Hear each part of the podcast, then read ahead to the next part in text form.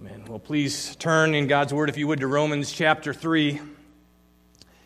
And today our passage is going to bring us to the banner that is on the wall behind me that says Soli Deo Gloria. That means to God alone be the glory. And that is front and center. That is the central reason why we exist. As we're going to see in Scripture today, our church purpose statement says this church exists by the grace of God for the glory of God, which shall be the ultimate purpose in all that we do. And that is the purpose statement of the universe as well. That's, that's why God made the world. That's the end for which God created everything. All things, Romans 11 36 says, all things are from him and through him and to him. To, to God be the glory forever. Amen. The chief end of man is to glorify God. And if you look with me at Romans 3:23, we're going to see man's chief problem then in light of that. Romans 3:23, familiar verse, but it says this, "For all have sinned and fall short of the glory of God." We're doing a series on God's attributes in Romans, looking at these phrases that describe who God is as they are revealed here. And today we come to God's glory. And what I want us to see as we look at this subject of the glory of God through the book of Romans is God's glory is our problem when we sin.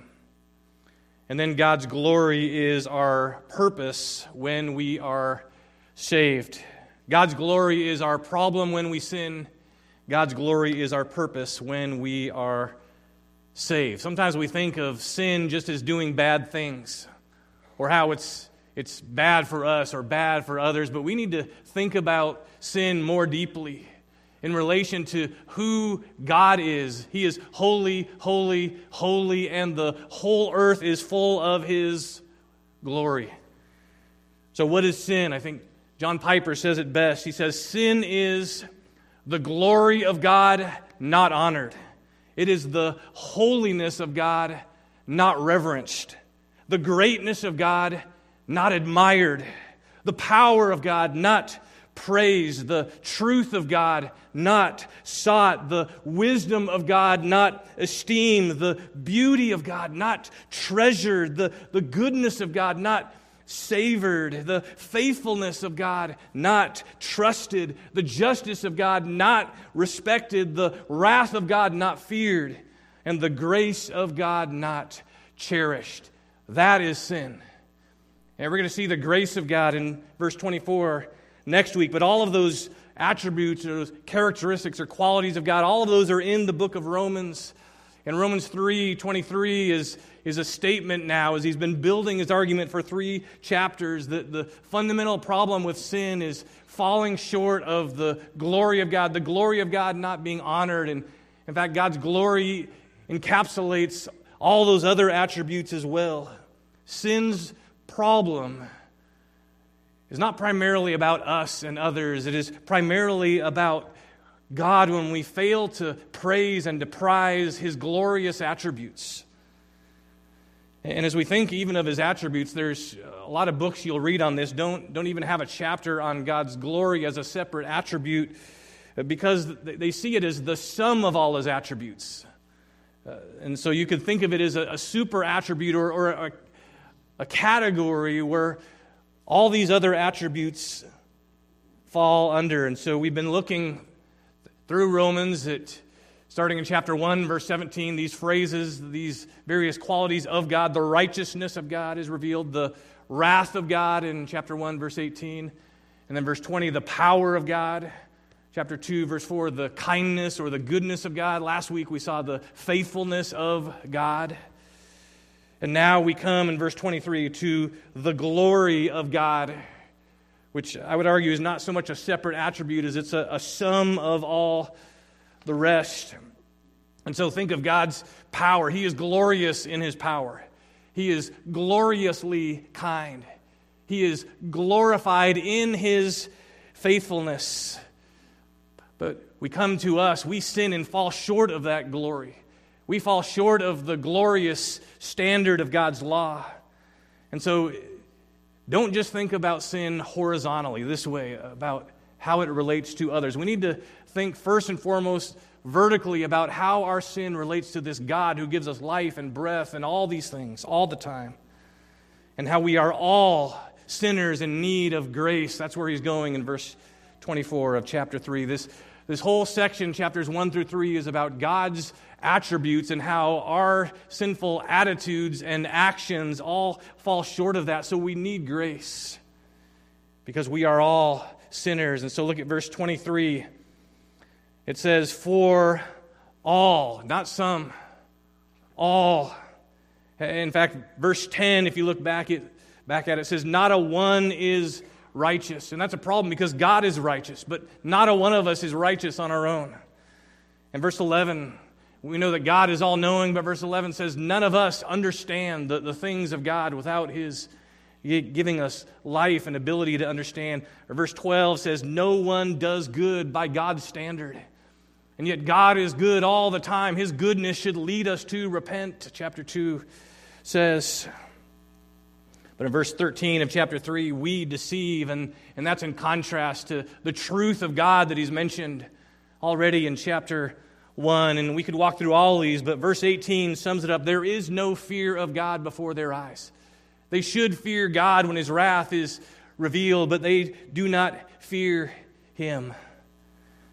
Sin is against God and his attributes. And so turn back just to chapter 1, and I want to just walk through this again to see the context where Romans 1:17 says the righteousness of God is revealed. That's, that's through the, the gospel. And then verse 18, we've done messages on each of these, but verse 18, for the wrath of God is revealed from heaven against all ungodliness and unrighteousness of men who by their unrighteousness suppress the truth. So, the truth about God, they're actually trying to, to push it down. And then, verse 20 uses that word attributes for his invisible attributes, namely his eternal power and divine nature, have been clearly perceived ever since the creation of the world in the things that have been made, so they are without excuse. Verse 21 For although they knew God, they did not honor him as God. Or if you have the New King James, it says, They did not glorify him as God. That's the problem. They, they knew God, but they didn't glorify him like he deserves or give thanks to him. But they became futile in their thinking, and their foolish hearts were darkened. Claiming to be wise, they became fools. And they exchanged the glory of the immortal God. And so, this is what happens in sin men are trading the immortal glory for images. Created things now they're focusing on above the Creator. Not glorifying the God of life, but focusing on what will die. This has been called the grave exchange. We're focusing on, on what will die instead of the God who gives us life the God who made us in his image, we are now trading that, sinners are, for images that we make and things of this world. Sin is exchanging the glory of the immortal for an idol, and that's not just true of statues. When we think of idols, it's true of the Bible talks about idols of our heart. It's what, what's going on inside of our heart when we prefer or prize or prioritize anything more than God. That's true of all of our sin inside. We all sin and fall short of glorifying God the way He deserves to be. And that includes the wrath of God not being feared, the power of God not being praised, the holiness of God not being reverenced, the glory of God not being honored. Psalm 19 says, The heavens declare the glory of God. Creation all the time is is shouting out about God's glory. But instead of seeing that and, and thanking God, praising Him, glorifying and enjoying God forever, men are exchanging. They're trying to suppress and put that down, and they don't want to think about it. They're prizing and prioritizing things less than God instead of treasuring God above all. And so, verse 22 of chapter 1 helps us see what the glory of God means because different translations will, will either say not honoring God as God or not glorifying God as God. To glorify God is to honor God as He is, for who He is, as He deserves. And so when we sin and fall short of that glory, we are not honoring God or, or glorifying Him for who He is. And, and it goes on to say they didn't give thanks. So that's another way that the definition is filled out to praise him or to give thanks is, is associated with honoring and glorifying him rightly. We sin and fall short of that. But let me take you to Acts chapter 12 so you can see an illustration of what this looks like in, in real life failing to bring God glory, not giving him credit, not giving him praise. In Acts chapter 12, King Herod decides he's going to throw a party for himself. He, he has a he wants to celebrate his own glory, and so he announces a day that's going to be a new holiday, Herod Day. Acts 12, 21. On an appointed day, Herod put on his royal robes, took his seat upon the throne, and delivered an oration to them. This is a day that he had appointed for this. And verse 22 the people were shouting, The voice of a God and not of a man. He's just, he's just enjoying this. This is his day that he has made. He's going to rejoice and be glad in himself. But look what happens, verse 23. Immediately, an angel of the Lord struck him down because he did not give God the glory and he was eaten by worms and breathed his last. That's a bad end to Herod Day. but that's how bad it is when we don't give credit to God. People praise us and we don't defer that praise to the Lord, give him credit. That's the New Testament. That's not just the Old Testament, but we could go to the Old Testament. You've heard of the saying, someone saw the writing on the wall that comes out of the book of Daniel, chapter 5, where the king Belshazzar literally saw handwriting on the wall and it was interpreted for him. This is what the word of the Lord came to him You, Belshazzar, have not humbled your heart. He's going to tell him how he's sinned and fallen short of the glory of God. You have lifted yourself up. The God who holds your breath in his hand and owns all your ways you have not glorified. Belshazzar, you haven't glorified this God who owns you and holds you and has given you all these things. You have been weighed in the balances and found wanting. And it says that very night, Belshazzar, king of the Chaldeans, was slain. And the root issue, the key issue was you you haven't glorified this God who has given you all these things. It's a serious thing to not glorify God. God is opposed to the proud who do not glorify Him who gives them breath, who are not thankful to Him for the fact that they're alive, that, that He has been holding them fast. In fact, you, He says you've been weighed and you, have been found wanting. The, the Hebrew word for glory actually has the idea at the, at the root of it of weightiness, God's weightiness, God's heaviness. Sometimes Scripture speaks of the weight of glory. And it had the idea of his, his bigness, his significance, his importance that we need to recognize and we need to see above all and glorify that. He is the one who holds us in his hand right now. He gives us life and breath and all things. He owns us and everything about us. He is the supreme one above all. And, and the Greek word doxa that we get doxology from, it includes having, having this high or this right view and estimation of who he is, that we praise him. So, doxology, we, we think of that song, Praise God from whom all blessings flow. That, that helps us understand what doxa, what glory means, that we need to praise Him for all His blessings. And in Romans 1, the wrath of God is revealed when men don't do that. when they don't glorify God as God. And, and even end times wrath is spoken of in these terms in the book of Revelation. This is what heaven shouts out with a loud voice near the end Fear God and give him glory. This is going to go out to the whole world in some way. Because the hour of his judgment has come. Who will not fear the Lord? Who will not glorify the Lord? There is shouting from heaven to the, to the world, and it says, even with that, this voice going out to all the world, so many in the world alive at that point, it says, did not repent and give him glory. They didn't repent, they didn't give God glory. And to the end of time, then, this is our chief end to glorify God, to enjoy Him. And, and where we fall short of that, we need to recognize that and we need to repent so that we can give God glory. Who will not glorify God? The angel asked in Revelation. Who will not glorify God? This is our key problem as sinners. this is what we need to see. Romans 3:23 For all have sinned and fall short of the glory of God. All have sinned is actually in the past tense, it's an active verb. But and fall short is in a present tense, and it's a different verb form to, to say that not only have we all sinned in the past, but we are all continually in this state of falling short, past and present. This is why we need God's grace in verse 24. Because it's not just about the past, it's about the present. We're falling short. Even in the good things we try to do, we're falling short of God's glorious standard.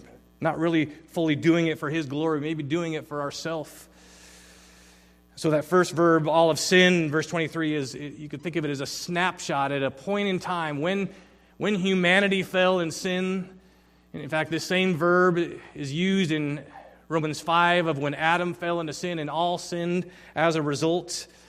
But then this second verb, fall short, so that's like a, a still motion picture, and fall short is like a, like a continual video feed. It's like a, a motion, a, a live feed of all the time. This is what we keep seeing happening this, this video footage, this ongoing in motion. We keep falling short. We've sinned and we keep falling short apart from God's grace. We're falling short of what Jesus said at the end of Matthew 5 Be perfect as your heavenly Father is perfect. See, it's one thing to compare yourself vertically or horizontally to others. It's another thing to think, Am I perfect like my Father in heaven is perfect? We all miss that mark we don't even come close. One writer says if the law measures the distance between God and his creatures, then human righteousness is our attempt to try to make a bridge, to bridge that distance by our own efforts. We think, okay, if I just keep trying, try to be a good person, then I can get there. Paul says we're all falling short of that glorious standard. Some have compared it to like a huge canyon Think of this great canyon, and it's, it's so far across the other side. And so we might we look at other people we think I could I could jump farther than that person. That person can they can barely jump at all. And so that person tries to jump. They don't get very far across the canyon. We might get a running start and we we jump and maybe we get 10 or 12 feet across this huge canyon, but None of us are getting close. We're all falling short. And so we might think we get a little closer than others, but the reality is none of us are better or closer to getting to the other side by our own efforts. We need a bridge to cross that great divide. We need the cross to, to bridge that great divide. Maybe some of you have even seen that visually represented, where this, this cross comes down across that great divide where we can walk across the cross, but, but really it's Jesus has to come and even take us across that. And that's where Romans 3:24 comes in after Romans 3:23. All have sinned and fall short of the glory of God, but there is this gift where we can be justified, where we can be made right, brought to God by grace. It's free grace. And it's in the redemption that is in Christ Jesus. It's what he did on the cross for us. That's what can get us across. He alone can take us to the other side. by his cross, by what he did on the cross, his, his death for our sins, his risen life for us. But don't miss how verse 23 is intended to level us at the foot of the cross. All of us fall short. One writer says, The harlot, the liar, the murderer are short of God's glory, but so are you. Maybe they stand, you think, at the bottom of a mine and you're standing on the crest of higher ground or on the, on the mountain, but you're as far away from touching the stars as they are. You can't get up to the heavens any more than they can, no matter where you think you are in relation to others. We are not any closer from leaving this corrupt moral ground to get to heaven on our own than, than whoever we think is the worst sinner.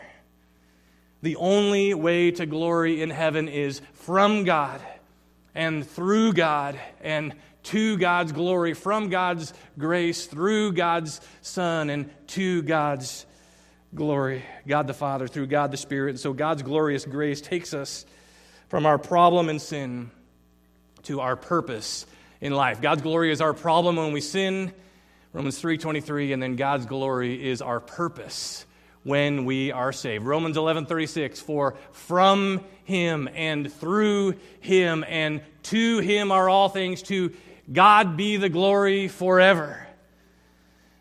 And our purpose in life is to glorify God when he saves us and changes us. That's what Romans 1 through 11 is all about his grace. And we'll, we'll look more in detail at his grace next week. But as we're saved by grace and changed by grace, we are now able for the first time to glorify God. Even though He made us in His image to reflect His glory, our sin falls short of His glory. We're created for His glory, Isaiah 43 says. That's our purpose on the planet, but we're all falling short of that on our own. None of us on our own are rightly giving glory up, and so our only hope is for glory to come down to us. And that's exactly what the gospel is. Isaiah also says that when Messiah would come, then the glory of the Lord would be revealed.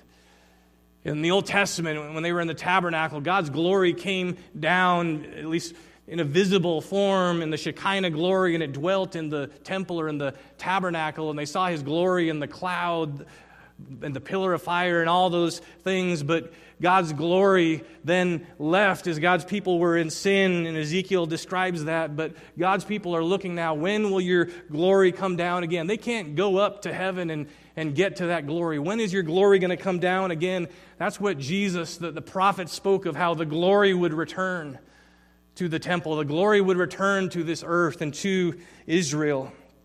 And so we read in John's gospel that Jesus, who is the Word, who was God, he became flesh and he dwelt among people who beheld his glory. Glory as of the only God from the Father. He was full of grace and truth. And so at his birth, remember the, the shepherds are in that field and it's announced, all of a sudden glory shows up. The glory of the Lord shone round about them, and they were sore afraid or they were terrified. And, and the angels come, and, and what do they say to those shepherds now? Glory to God in the highest.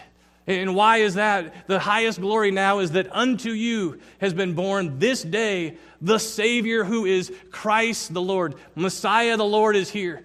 That highest glory now has come down in this one. And he would come into the temple there as a baby. He would come into the temple again when he was 12. The glory of the Lord. Simeon, as a baby, saw him and says, This is the glory of Israel. He comes and he glorifies his, his, his father in every way. He never sinned, he never fell short of the glory of God. He followed God's glorious law perfectly all the time, and everything he did was for the, the motive of glorifying his Father. He kept saying that. I'm not here to do what I want. I'm here to, to bring glory to my Father. He did miracles that showed his glory. John's gospel in particular says when he changed water into wine, this was where he began to show his glory. And Jesus died for God's glory as well. He died for our sins that fall short of God's glory. Hebrews says Jesus is the radiance of the glory of God. Hebrews 1 3, and he made purification for our sins. God's glorious radiance in the person of Christ came and made purification for our sins. He was the glory of God. It had to be veiled so that people uh, couldn't, couldn't see it while he was here on earth. It was veiled in flesh, but there were times where they saw it through his miracles, but also the transfiguration. They saw the glory. It was, it was like it was, they, they got a, a peek of, that, of, of his true glory on the mount there. But he lived that perfect life that we couldn't live. He died for sins that fall short of his glory. He was raised in glory. He was taken up in glory, Scripture says. And then, whenever Scripture talks about his coming again, it says, He will come again in glory. He will come to be glorified among all those who believe in him. And even in his judgment, his glory is on display. But when he was raised, Romans 6, verse 4 says that he was raised from the dead by the glory of the Father. It's actually the glory of the Father that raised Jesus from the dead. And then Romans 10 says you've got to believe that to be saved.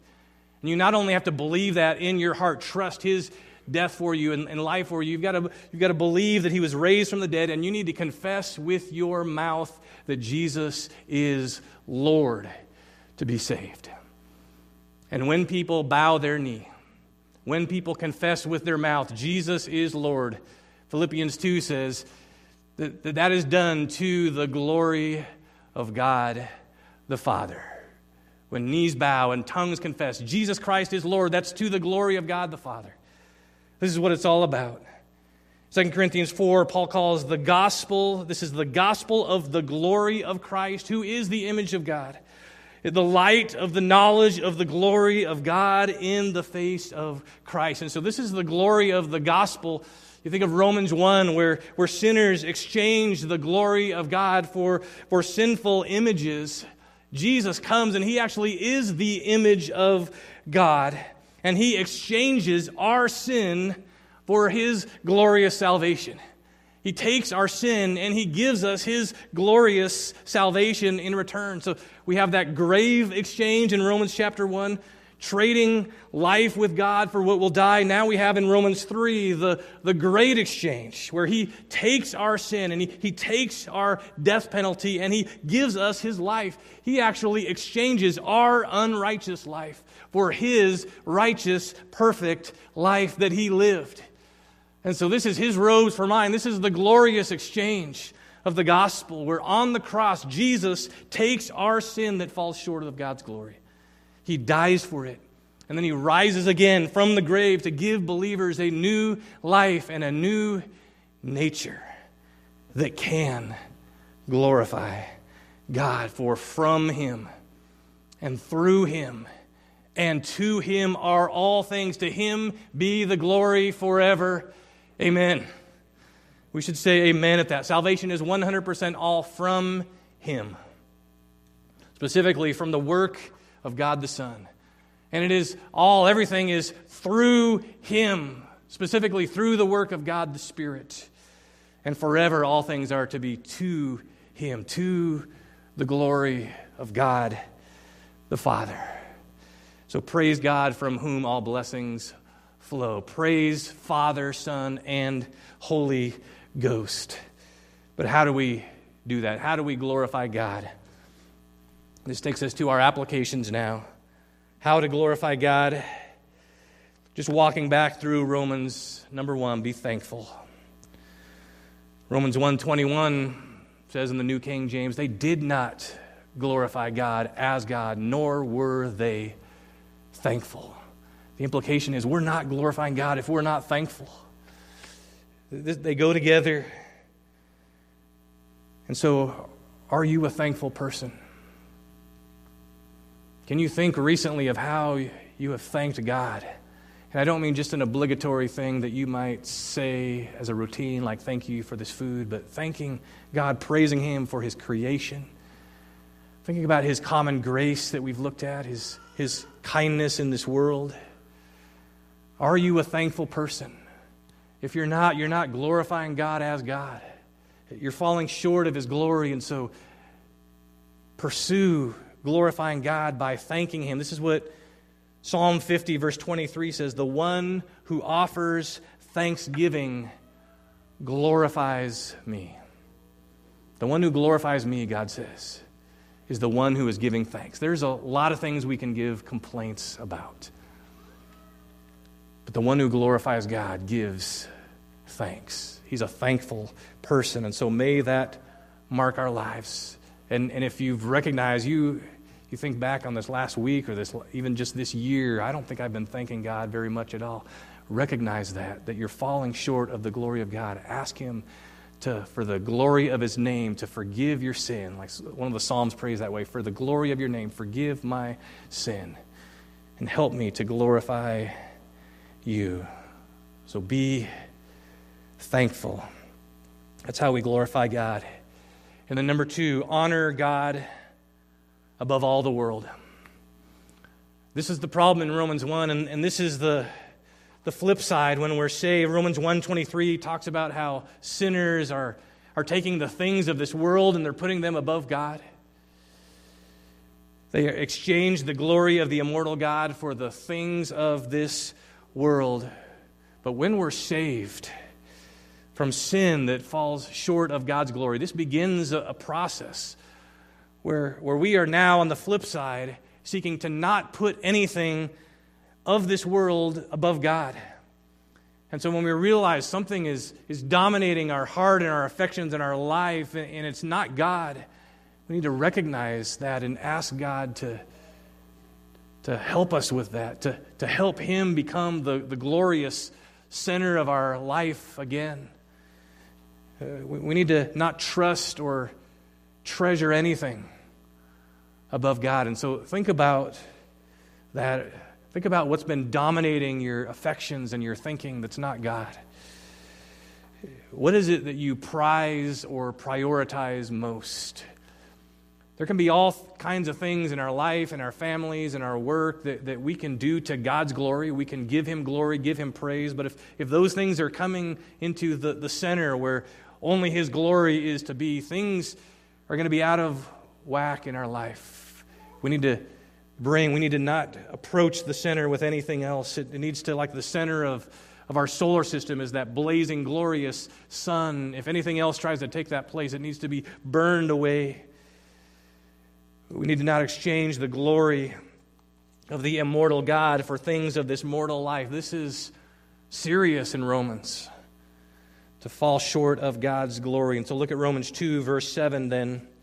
It speaks of those who by patience in well doing seek for glory and honor and immortality, that he will give eternal life. So this is a mark of those who have eternal life. They've turned from seeking sin, they're now seeking glory and honor. They're seeking the immortal and the eternal. They're seeking to live for beyond this life. As Jesus said, seek first his what? His kingdom. That's his glorious kingdom. We need to seek that above all. For thine is the kingdom and the power and the glory forever. We're to pray that way every time we pray. Seek his glory and his honor above all. And if by grace you are seeking to do that in this life, that's never going to end. That's, that's an evidence that you, in fact, have the eternal life. That's one of the marks of those who are given eternal life. So honor God above all. And then, number three, trust God's promises. Look at Romans 4, verse 20. And God actually gave Abraham a promise. You could read the whole chapter later, but it was hard to believe by what he saw, by what he felt, by what he knew. Promise that they would have a son in their old age, in their 90s. He's around 100. But here's what verse 20 says of Romans 4 No unbelief made him, that's Abraham, waver concerning the promise of God, but he grew strong in his faith as he gave glory to God. And so his, his faith and, and giving glory to God are connected there in the, in the grammar. Verse 21 fully convinced that God was able to do what he had promised.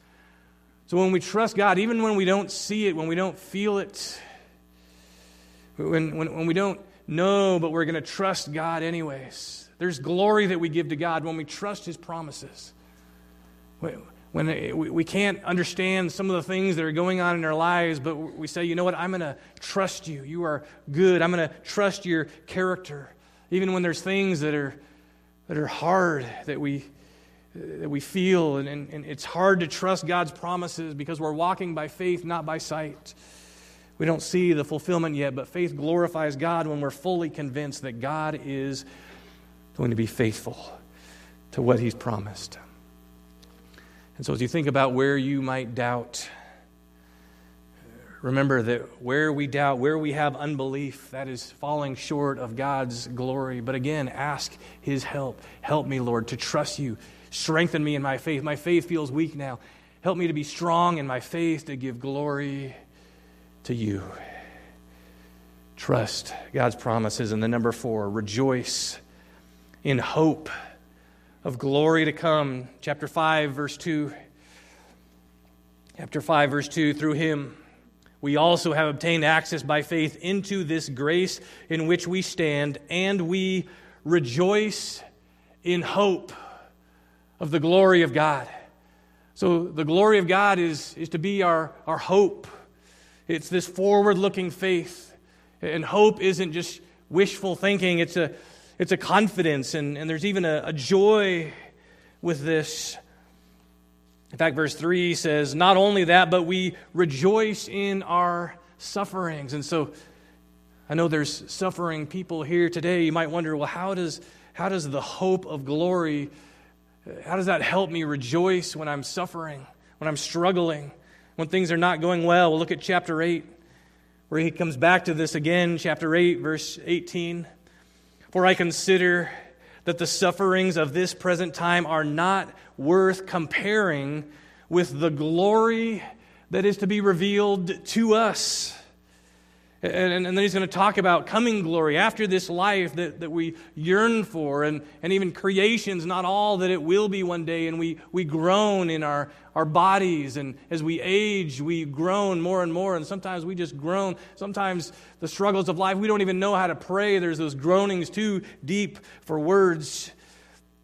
But the Spirit helps us in our weakness. And, and verse 30 says, For all that God has predestined and justified, they will be glorified. That means we're actually destined for glory. Verse 24 says, For in this hope we are saved. So, hope is another word for faith, forward looking faith. And we can rejoice as we put our trust in Him that He is, in fact, working all things together for our future good and for His glory. Verse 28 says that, which is another way to say all things that he's working together for good. All things are from him, through him, and to him. So even the difficult things in life are part that are from him that he is working together for good. Even things that are not good. To him be the glory. In Romans 9 23, if you look at it as we think about our purpose when we're saved, this is God's purpose in saving us. Romans 9:23 in order to make known the riches of his glory for vessels of mercy. That's, that's who we are if we're, if we're saved. We're, we're vessels of mercy, and God's purpose is to make known the riches of his glory. Not just his glory, but the riches, the wealth of them, which he has, he's prepared us beforehand for glory. He's actually preparing you for glory. And he has his riches of glory. So, this is God's purpose. This should be our purpose. Rejoice in the hope of glory. And even as I think of the riches of his glory, I think of the promise of Philippians 4 19. My God will supply all your needs according to, any of you know that? His riches in glory in Christ Jesus. So, this riches of glory should be a great comfort. He's going to, before we get to glory, continue to supply all of our needs. We've got to believe that, trust that, hope for that. And we should rejoice in that. And then, number five, Romans also is going to talk about being a united and welcoming church. Look at Romans 15. And this is, I think, part of what Jesus prayed for in the upper room as he's going to the cross. He prays in John 17 to the Father, the glory that you have given me, I have given to, to them, to my, to my followers, that they may be one, even as we are one. So that the world will, will know. And he says, I and them and you and me, that they may become perfectly one.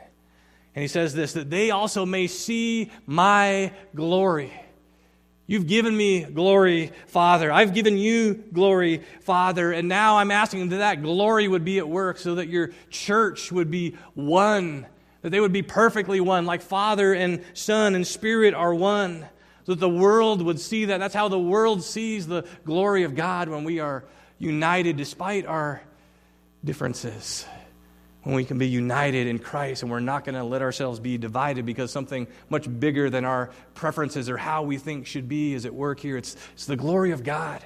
It's the glorious love of Father, Son, and Spirit that we need to show to a watching world how we love one another for His glory. The Trinity is on display in the unity of the church.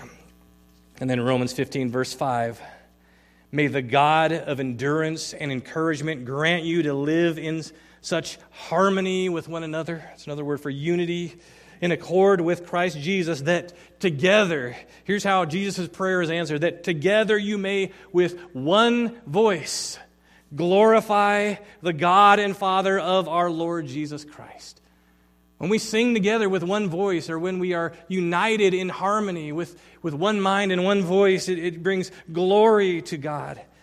And then verse 7 Therefore, welcome one another as Christ has welcomed you for the glory of God. Welcome one another. Other translations say, accept one another. And that implies even accepting them where they have differences than you but you accept them in Christ because they're accepted in Christ.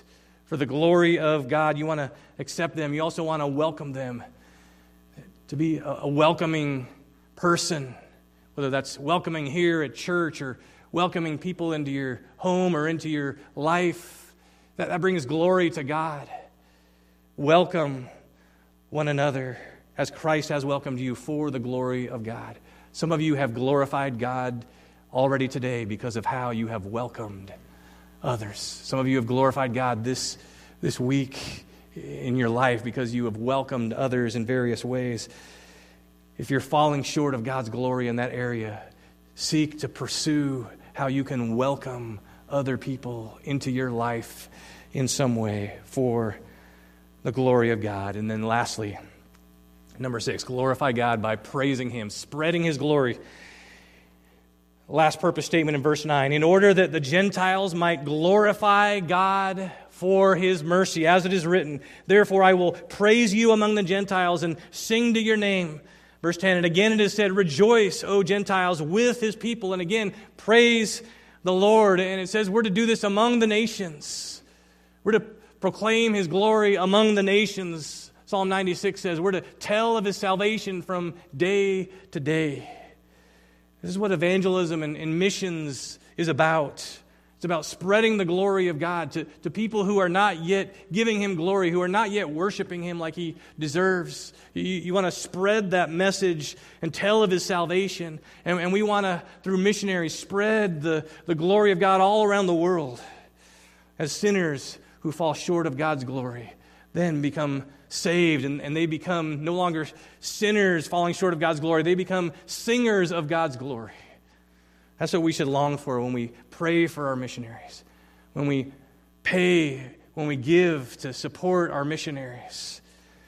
We're spreading the glory of God. And, and when the church gathers for worship, God is glorified if we truly sing to Him. If we unite our voices in our praise to Him, some of the Psalms say this Give unto the Lord the glory due his name, worship the Lord. Everyone cries glory. Psalm 29 says, or another, sing the glory of his name, make his praise glorious. And we have an opportunity to, to do that now. And it sums up exactly the song that we're going to sing comes out of Ephesians chapter 1 where Paul talks about how God has predestined us, He has adopted us, He has done all these things even before the foundation of the world, bringing us so that we're accepted in the beloved. And it says, Ephesians 1 6, he did this to the praise of the glory of his grace.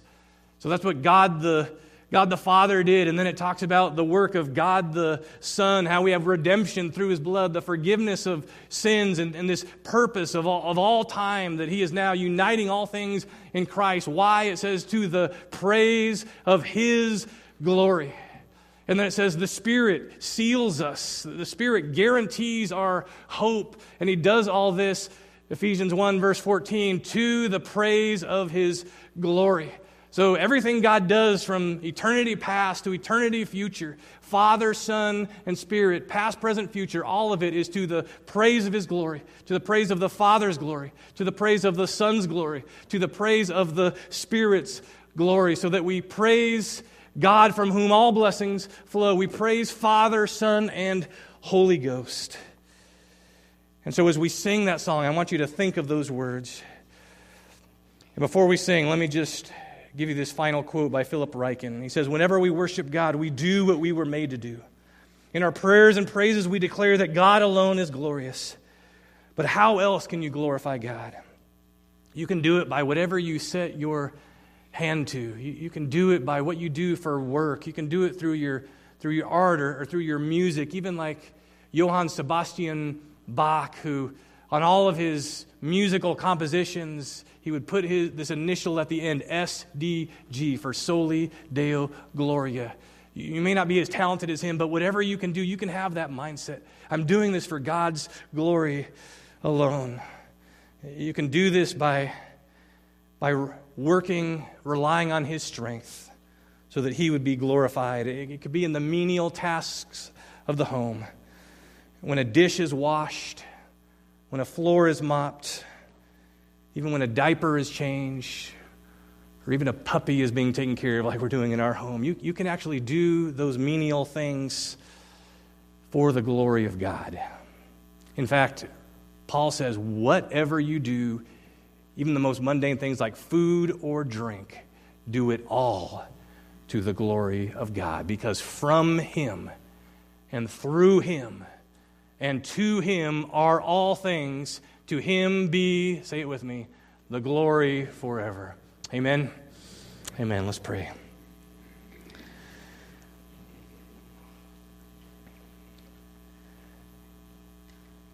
Our God, we pray that you would lift up our thoughts and our hearts from this world. We trust that you already have, but Lord, we can so easily forget we can become those who suppress truth. We can become those who do not honor you or glorify you as God. Lord, I pray that you would help us to pursue and seek your glory and your honor. And we pray these things because yours is the kingdom and the power and the glory forever. Amen.